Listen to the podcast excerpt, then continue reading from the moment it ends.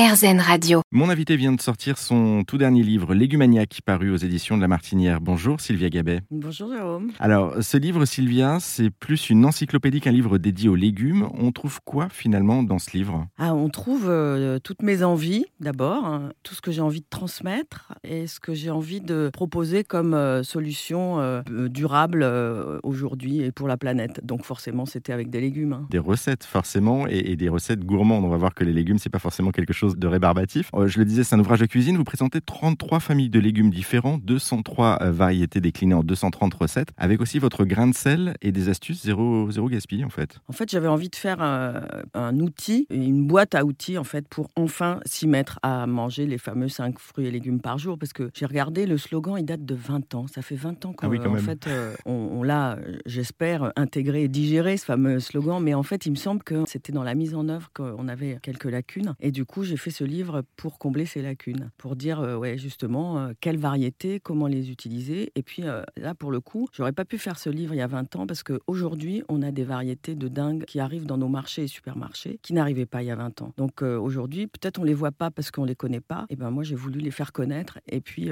dire comment on s'en sert ensuite. Vous, vous parlez de variétés qu'on connaît pas forcément, c'est-à-dire que c'est des, des- des variétés qui étaient méconnues jusque-là, que vous essayez de mettre en lumière? Oui, c'est ça, c'est des, les, bah, les- les variétés anciennes. Souvent, c'est c'est celles-là qui, qui sont euh, remises au goût du jour parce qu'elles sont super robustes, qu'elles n'ont pas besoin de pesticides. Donc, du coup, bah, c'est elles qui reviennent et qu'on avait euh, vraiment oubliées, les fameux légumes oubliés. Et puis, il y en a d'autres. euh, Par exemple, il y a un, radis qui est formidable, qui est un, radis énorme, blanc, qui s'appelle le daikon et qui est un radis japonais. Celui-là, bah, il nous vient d'ailleurs, mais maintenant, ça y est, il est un peu partout. Et puis, peut-être que justement, on le voit pas et on n'y fait pas attention parce qu'on se demande ce que c'est et puis on sait pas quoi en faire. On se dit c'est un navet, c'est un radis. Bah non, on est euh, c'est- un et puis il y a des tas d'utilisations à faire avec lui que je raconte. Et, grâce à vous, on, on saura justement comment le, le cuisiner. Merci euh, Sylvia Gabet pour cette rapide présentation euh, de votre livre Légumaniac, livre à retrouver en ligne et en librairie partout. C'est aux éditions de La Martinière.